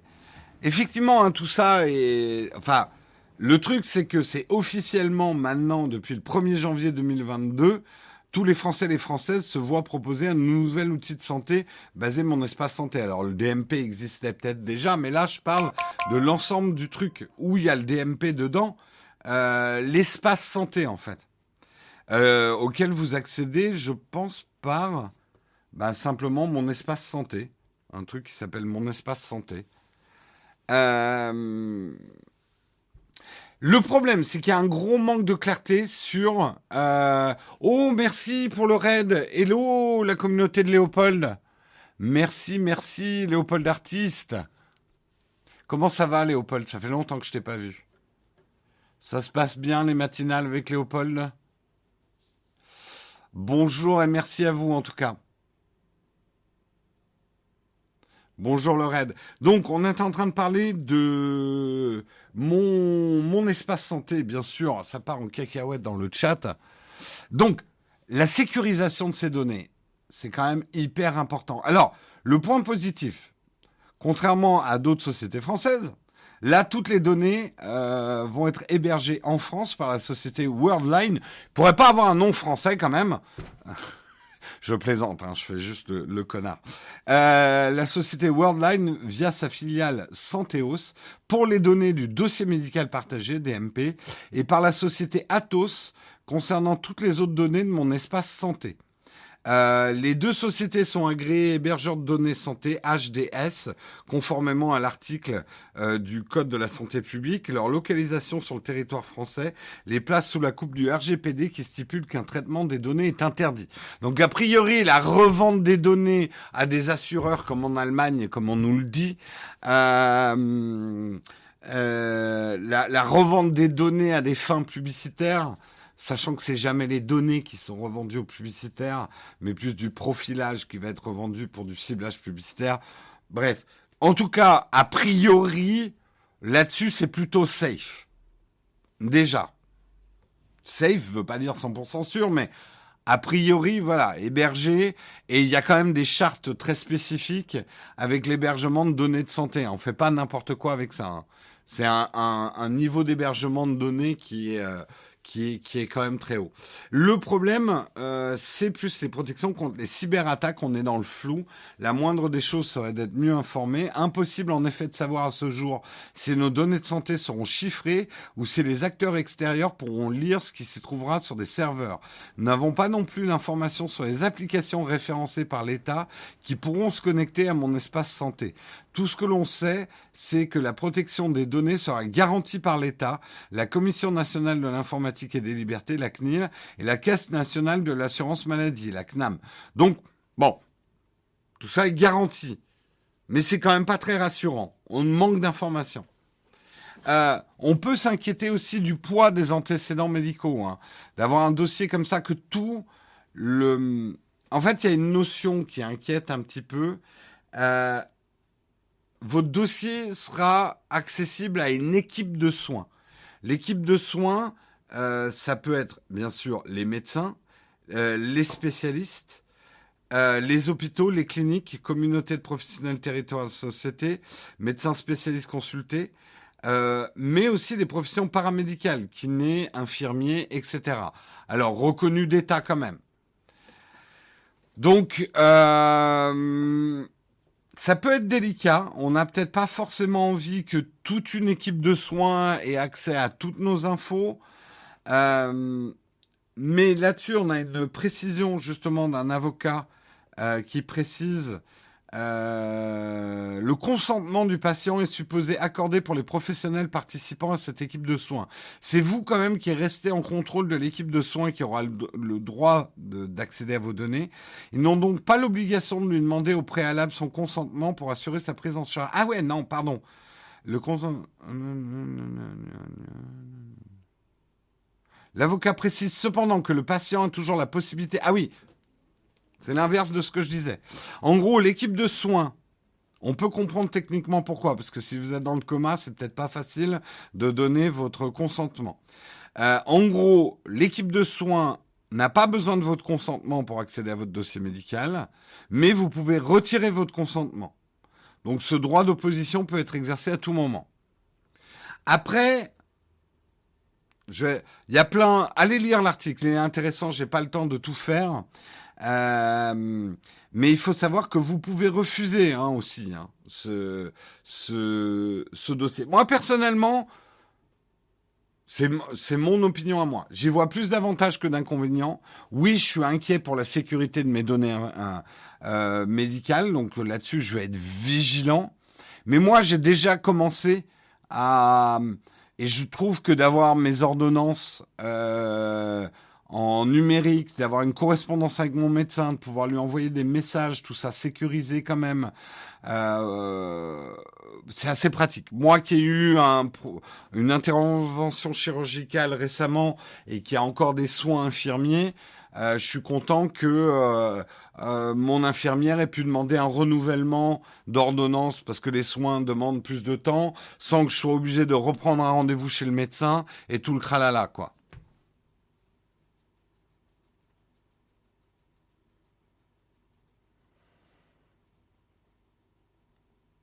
Moi, personnellement, je trouve ça quand même bien, malgré les risques.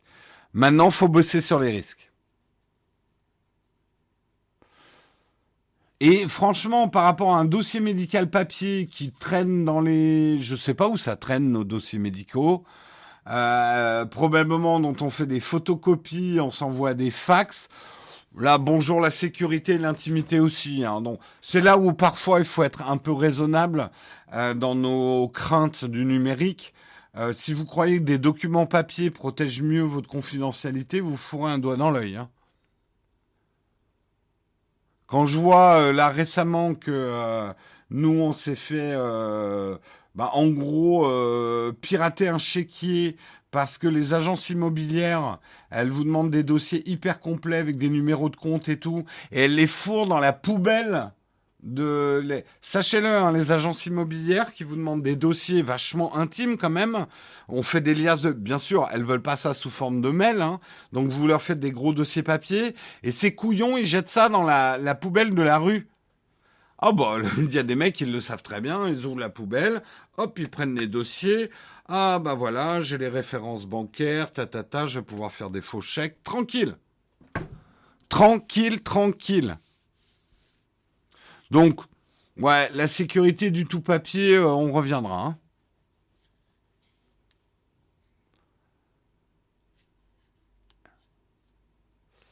En fait, bah ouais, moi je pense que la CNIL devrait vraiment fourrer son nez. Euh, J'ai rien de, personnel contre les gens qui travaillent dans l'immobilier, mais je trouve que le niveau de renseignement qui est demandé dans l'immobilier, et on n'a aucune garantie sur ce que deviennent nos données derrière, eh ben, et pour vous dire, hein, la Banque de France est largement au courant du problème. Parce que quand on a eu ce problème-là, tout de suite, ils ont dit, ah, mais vous avez visité des appartements récemment? Ouais, ben ça nous surprend pas, ça arrive à tout le monde. Euh, c'est justement les agences immobilières qui jettent leurs dossiers papier dans les, dans bennes, quoi.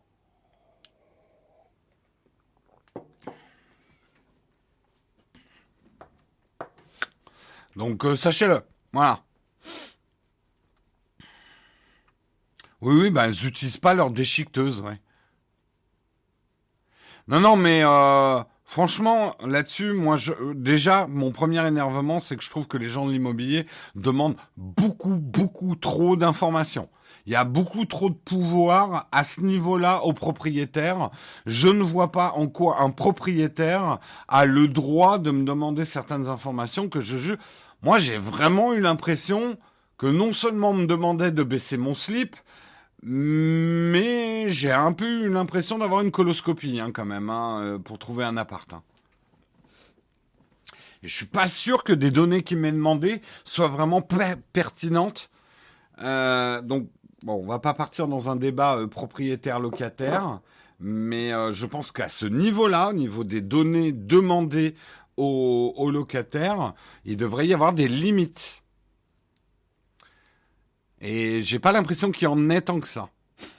Ou en tout cas elles sont pas respectées. Bref, c'était mon petit coup de gueule du matin. Euh, on va passer tout de suite au dernier article du jour, une petite tartine. Je vais pas pouvoir la faire très très longue parce qu'il est déjà 9h15, mais on va la faire quand même. On va parler des influenceuses dans la sauce, donc ça va vous plaire parce que comme je l'ai dit, c'est mon bon mot de Noël et je répète une troisième fois, les influenceurs, les influenceuses, c'est comme les escargots, ça n'est bon que quand c'est dans la sauce. Hein et c'est sur ce bon mot qu'on lance la tartine.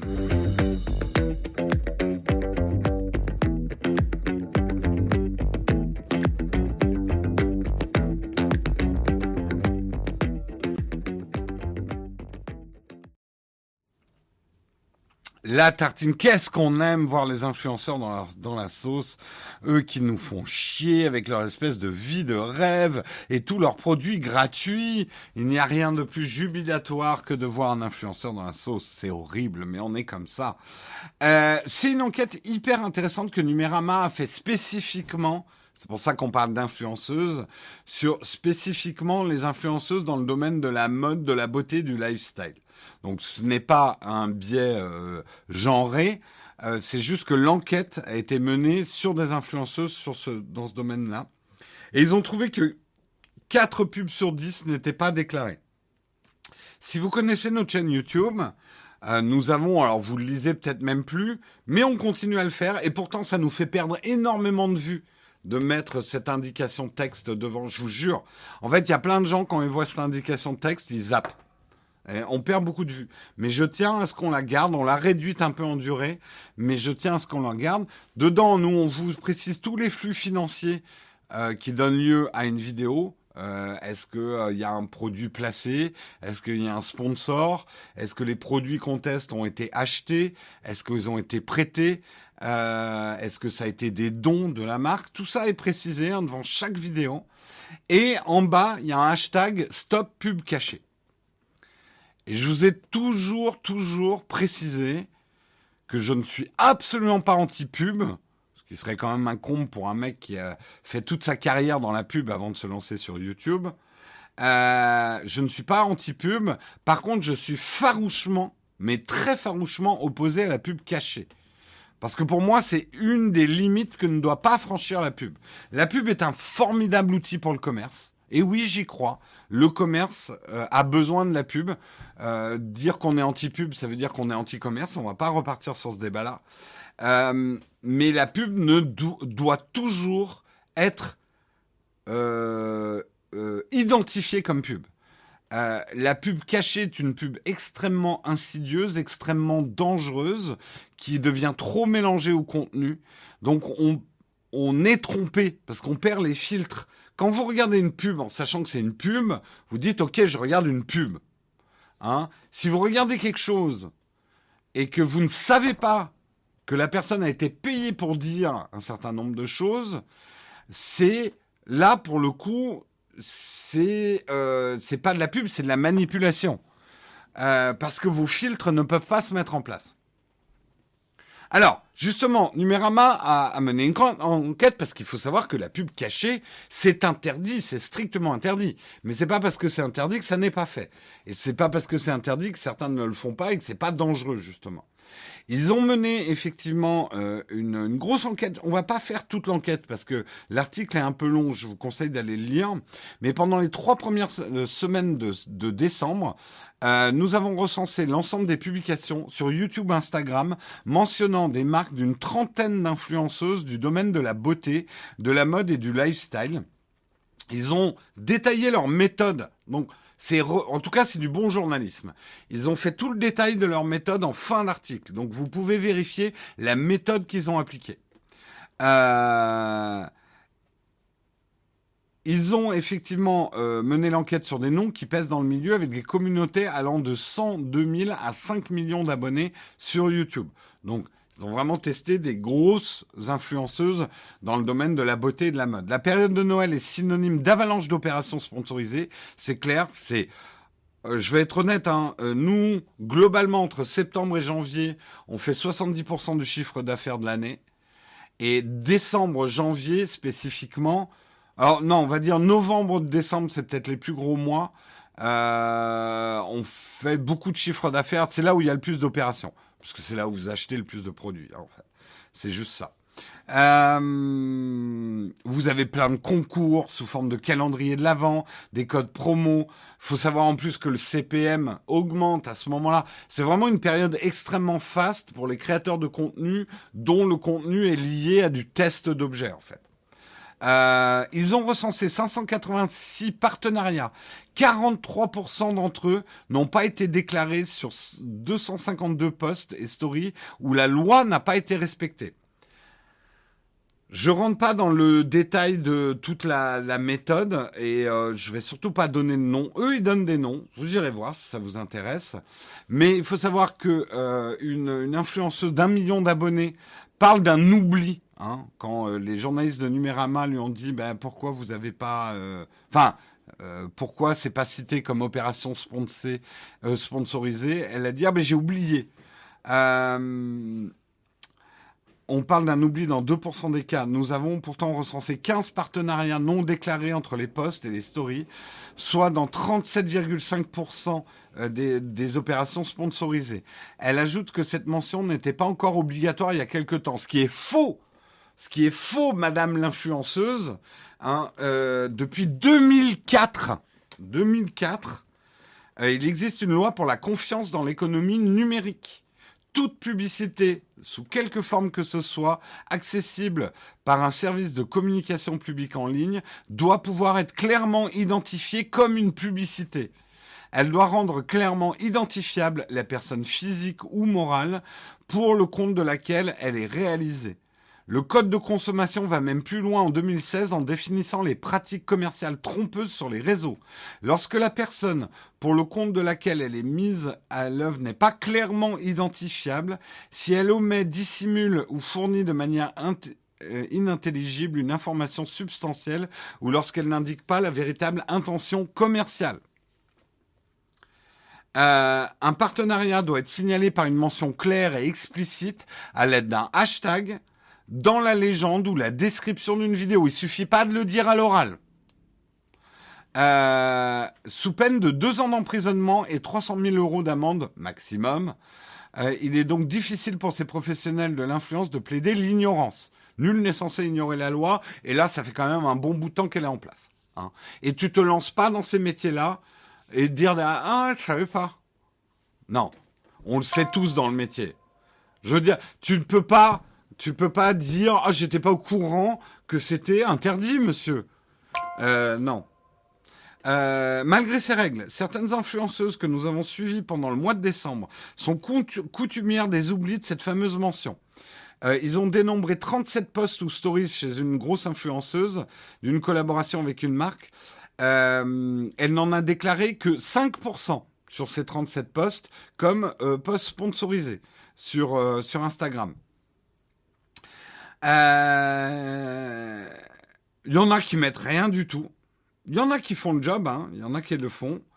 Euh, je vais un peu vite hein, dans l'article parce que sinon on va être en retard. Euh, alors, il y a des cas délicats. Donc, je m'arrête un moment et je vais vous demander quelque chose. Et après, je vais vous dire, après avoir lâché les chiens de guerre, je vais vous dire quand même dans les cas où ça ne s'applique pas. Là où je vous demande d'être vigilant, c'est par rapport à notre chaîne, hein, Naotech. N'oubliez pas de lire et de vérifier qu'on déclare bien tout. Hein. Ça nous est arrivé une ou deux fois d'oublier de mettre la mention euh, sur des posts Instagram. Je les ai effacés pour qu'on les remette. Ça peut arriver hein, dans le Surtout que le système d'Instagram pour déclarer qu'un post est sponsorisé est pas toujours simple. Parce qu'il faut d'abord la validation de la marque et dans les délais euh, rapides, c'est pas toujours simple. Mais voilà, soyez vigilants. N'hésitez pas à nous dénoncer à la répression des fraudes. N'hésitez pas, je vous le dis dans les yeux, n'hésitez pas à nous dénoncer si vous jugez qu'on a une pratique euh, qui est si je sais que certains d'entre vous pensent par exemple qu'on est payé par Apple dans nos vidéos où si on était payé par Apple, on l'aurait déclaré. Hein. Mais vous pensez quand même qu'on est déclaré par Apple. Allez jusqu'au bout de votre pensée. Si vous pensez vraiment qu'on vous ment et qu'on triche, dénoncez-nous, demandez une enquête à euh, la répression des fraudes. Ils ont un site. Non, je suis pas maso. Je vous le dis, faites-le vraiment. Faites-le avec tous les influenceurs de la tech. Ça, par contre, je vais pas me faire que des amis. Non, mais en vrai, si vous pensez que quelque chose est chelou, si vous voulez demander à un organisme qui est habilité à contrôler nos comptes, parce que ces organismes, vous, je vous donnerai jamais mes comptes pour que vous alliez fouiller dedans, quoi. Mais par contre, un organisme est assermenté pour pouvoir regarder si j'ai été payé par Apple à un moment et que je l'aurais pas déclaré dans mes vidéos Apple, par exemple. Je n'incite pas à la dénonciation puisque je parle de moi-même. Je parle des chaînes tech. Je c'est pas de la dénonciation, je dis si vous pensez qu'il y a quelque chose d'illégal, c'est quand même important de le préciser à la répression des fraudes.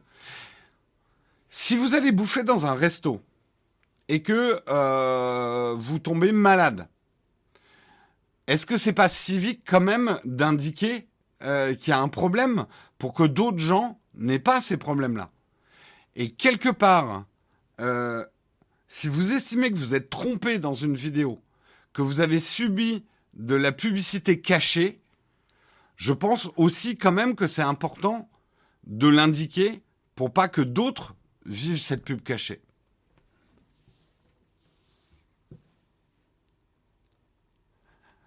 Euh, la répression des fraudes qui tombent car trop de demandes.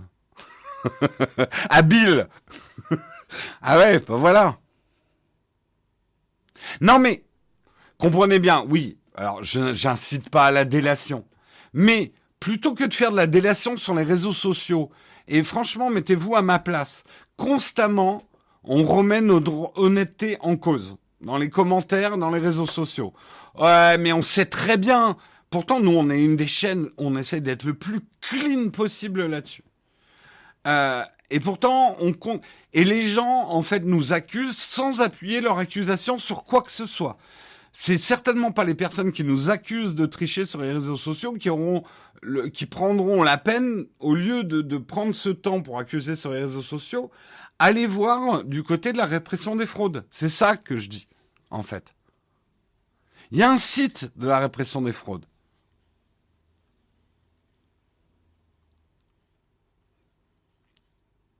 En fait, c'est simple. Il faut que la mention soit là. C'est dans une vidéo YouTube. Il y a, en fait, soit, en fait, c'est là où la loi devrait être peut-être plus carrée, mais soit tu mets la mention de YouTube, ce produit inclut une communication commerciale, mais t'es pas obligé de la mettre si, par exemple, tu mets comme nous, nous on met un placard devant la vidéo, hein, cet écran noir où on précise tout ça fait office de ceci inclut une communication commerciale. Nous, on met les deux parce qu'on est ceinture bretelle, euh, mais euh, voilà, ne tombez pas non plus sur le dos d'un youtubeur qui a pas mis inclus une, une communication euh, commerciale s'il l'indique clairement en texte dans sa vidéo ou dans son texte. Attention, s'il le dit juste à l'oral, ça ne suffit pas.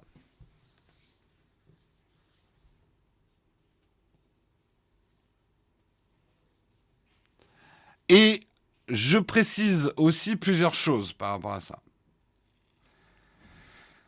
Il y a un gros débat sur les dons. Un produit qu'une marque te laisse, est-ce que ça veut dire que tu es payé? Moi, j'ai une réponse hyper simple. Après, chacun sa déontologie là-dessus. Ça dépend de la valeur du produit. J'estime pas que j'ai été payé quand un produit a une faible valeur N'oublions pas qu'un produit, je vais pas payer mon loyer ou, les gens qui travaillent pour Nowtech, je vais pas les payer en produit.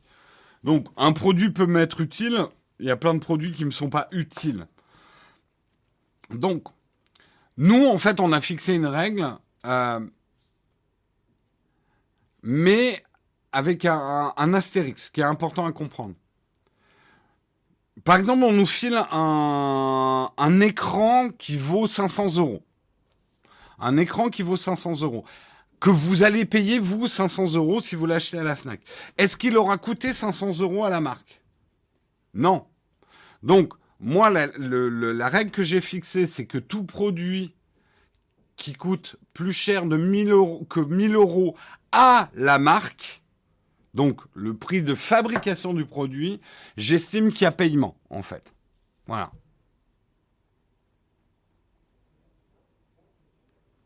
On ne peut pas retourner tous les produits, c'est impossible.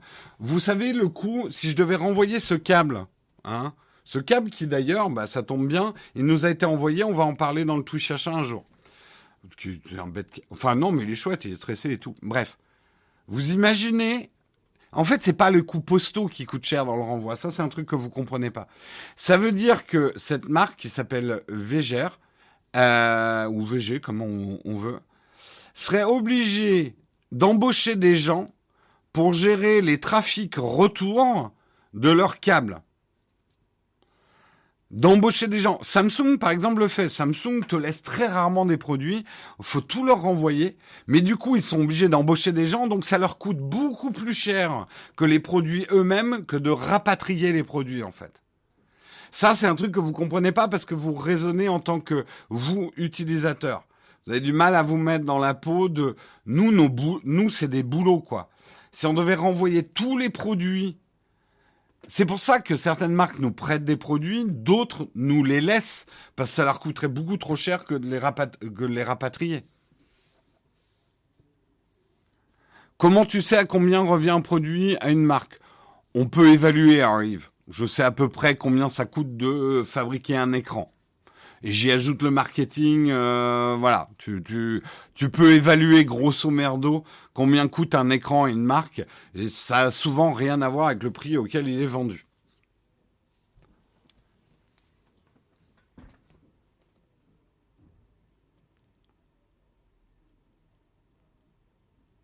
Ah non, mais attention, il dit, je rentre pas dans les subtilités fiscales de la déclaration des dons. Oui, oui, oui, t'inquiète, on est au courant aussi.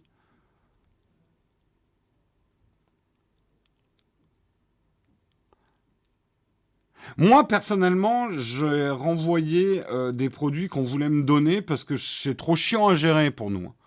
Honnêtement, je fais pas ce métier pour avoir un tiroir de smartphone. Ou alors, le tiroir de smartphone, c'est pour euh, qu'on puisse les avoir deux, trois ans après pour pouvoir faire des tests sur des produits d'occasion. Ça, ça peut être intéressant éditorialement. Mais j'en ai rien à foutre d'avoir des chargeurs. Genre, on, on déborde, nous. On déborde, on en donne, on en donne autour de nous. Euh, parce que on en a trop. À 1000 euros, le coût, c'est important, oui, bien sûr. Mais c'est pour ça, nous, après, il y a des frais aussi pour le déclarer, machin, etc. Euh, il faut aussi que ça soit un outil qui rentre dans notre productivité.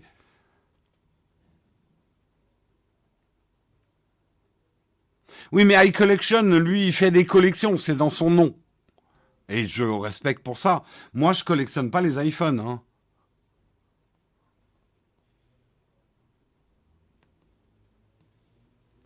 Alors, je suis d'accord avec toi, Polo HB. Quand une marque nous prête un produit ou nous donne un produit, c'est pour en parler. Et il y a une forme de publicité là-dedans. Mais on n'est pas payé. Donc, c'est une forme de publicité, mais c'est quand même pas de la vidéo sponsor ou du placement produit payé. Donc, nous, on le précise. On dit, le produit dont on va vous parler, c'est un pré-presse. Ou alors, c'est un achat. Ça, ça veut dire qu'on l'a acheté, soit quand on vous écrit que c'est un échantillon, ça veut dire que le produit nous a été laissé, en fait. Ah oui, Samuel Etienne, c'était vendredi, Chichi Potter, désolé, l'émission avec Samuel Etienne. Ah, peut-être que tu nous regardes à travers la chaîne de Samuel Etienne, on est juste hébergé sur la chaîne de Samuel Etienne.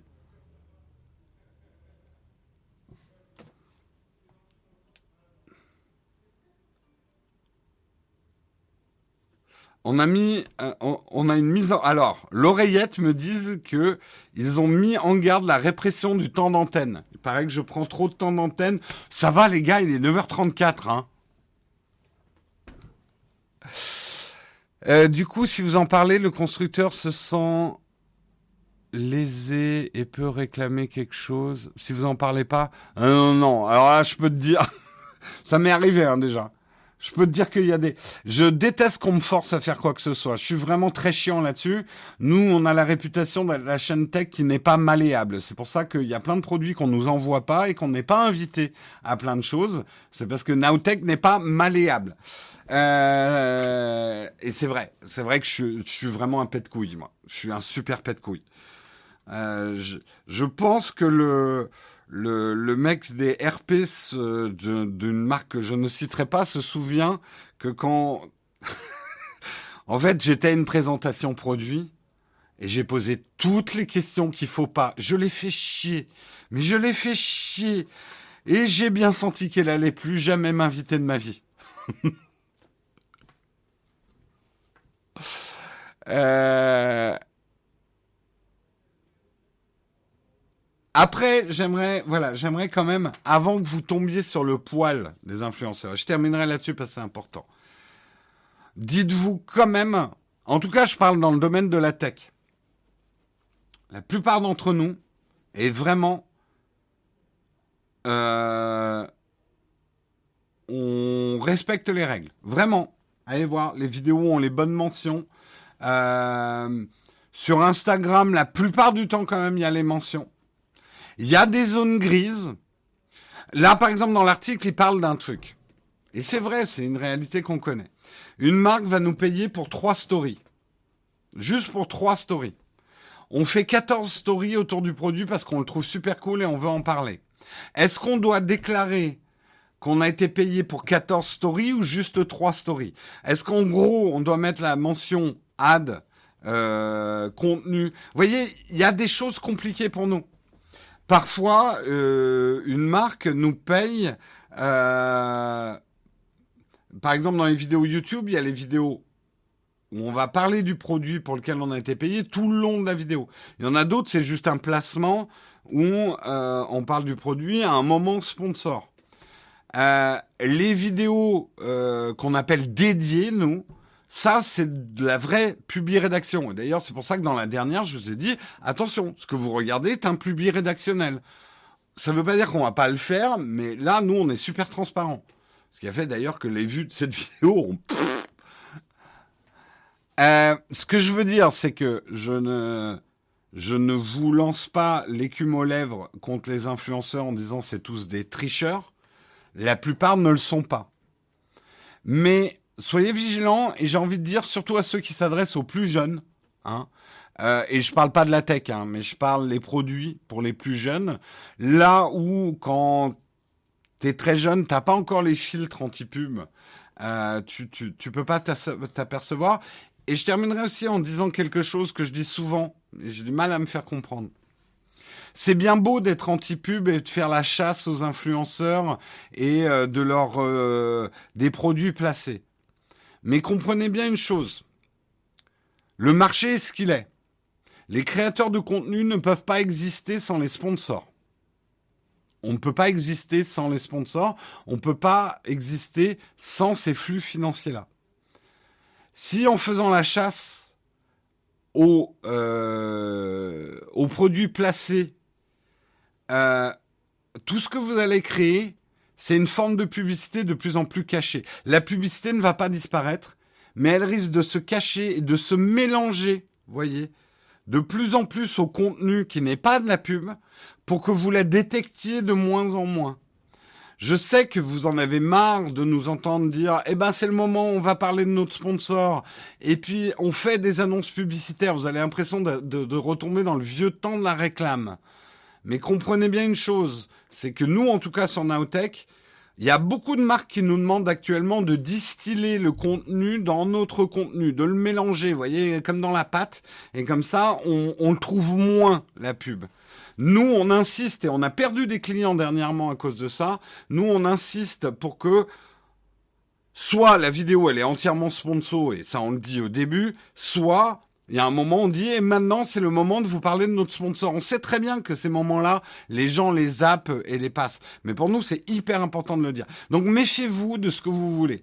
À force de chasser la pub, vous allez la faire rentrer de plus en plus dans la viande. Euh, vous allez avoir du contenu qui va être persillé à la pub.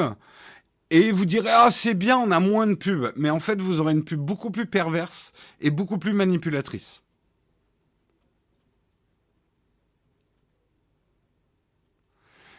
Est-ce que cette honnêteté sur le sponsoring influence fortement tes vues? Oui. Honnêtement, on s'est tiré une balle dans le pied depuis le début. Rien que de mettre un placard texte de quelques secondes devant la vidéo fait chuter nos vues. Et on le sait, hein, on l'a mesuré.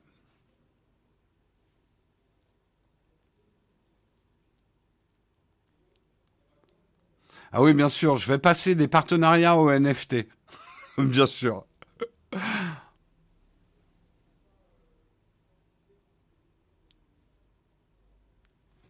Ne, vous chasserez pas la pub. Si vous chassez la pub, c'est le commerce qui disparaît. Je sais que certains ont du mal à comprendre, mais quand même. Le commerce ne peut pas exister sans pub. il vaut mieux une pub identifiée, même si elle vous fait chier. Mais au moins, elle est identifiée. Et vos filtres, vos filtres de décryptage de la pub sont là. Qu'une pub qui serait trop insidieuse et qui rentrerait trop dans le contenu.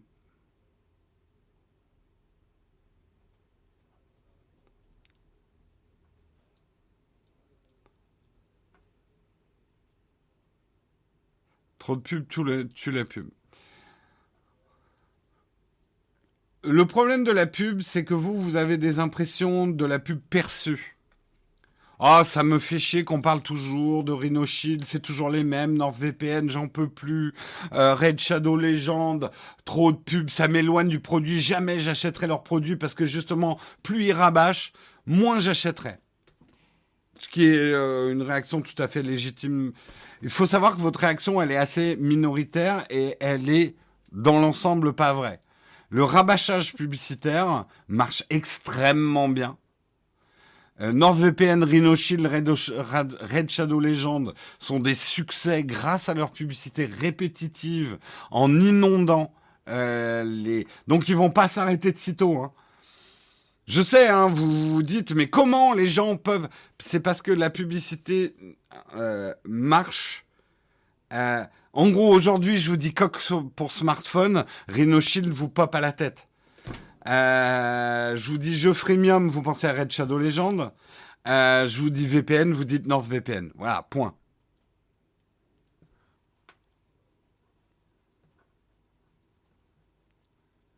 Vive la fin du commerce.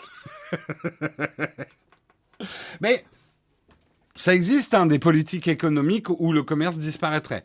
Moi, j'ai pas envie, mais tu as le droit de penser qu'il y a des politiques économiques qu'on pourra avoir. On abolit la liberté de commerce. C'est fini. Le commerce devient un commerce d'État.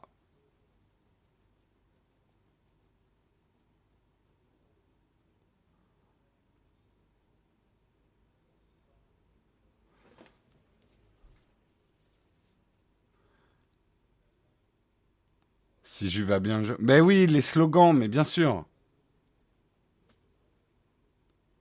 Mais le commerce, ça a toujours été ça. Hein. Croyez pas, croyez pas que la publicité n'existe. La publicité, c'est aussi vieux que le commerce. Il y a le film sur TF1 qui commence. Allez, il est 9h43, on va arrêter là. Évidemment, vous avez raison toute bonne chose a une fin. On va pas faire de camp de fac aujourd'hui, hein, mais je savais que j'aurais dû faire. Alors, je vous montre quand même un truc avant de partir parce que je me. Vous voyez, j'avais pas beaucoup d'articles ce matin. Regardez, j'ai même pas rempli ma ligne en haut là. Normalement, ma ligne, elle est remplie d'articles. En gros, on a fait que 5 articles aujourd'hui. Mais un truc avec les 15 ans de l'iPhone, le CES, tous anti-Covid, la protection des données, les influenceuses dans la sauce, c'est des articles qui vont être longs. On va beaucoup parler, quoi. C'est normal. Donc c'est pas une question de quantité, c'est une question de qualité.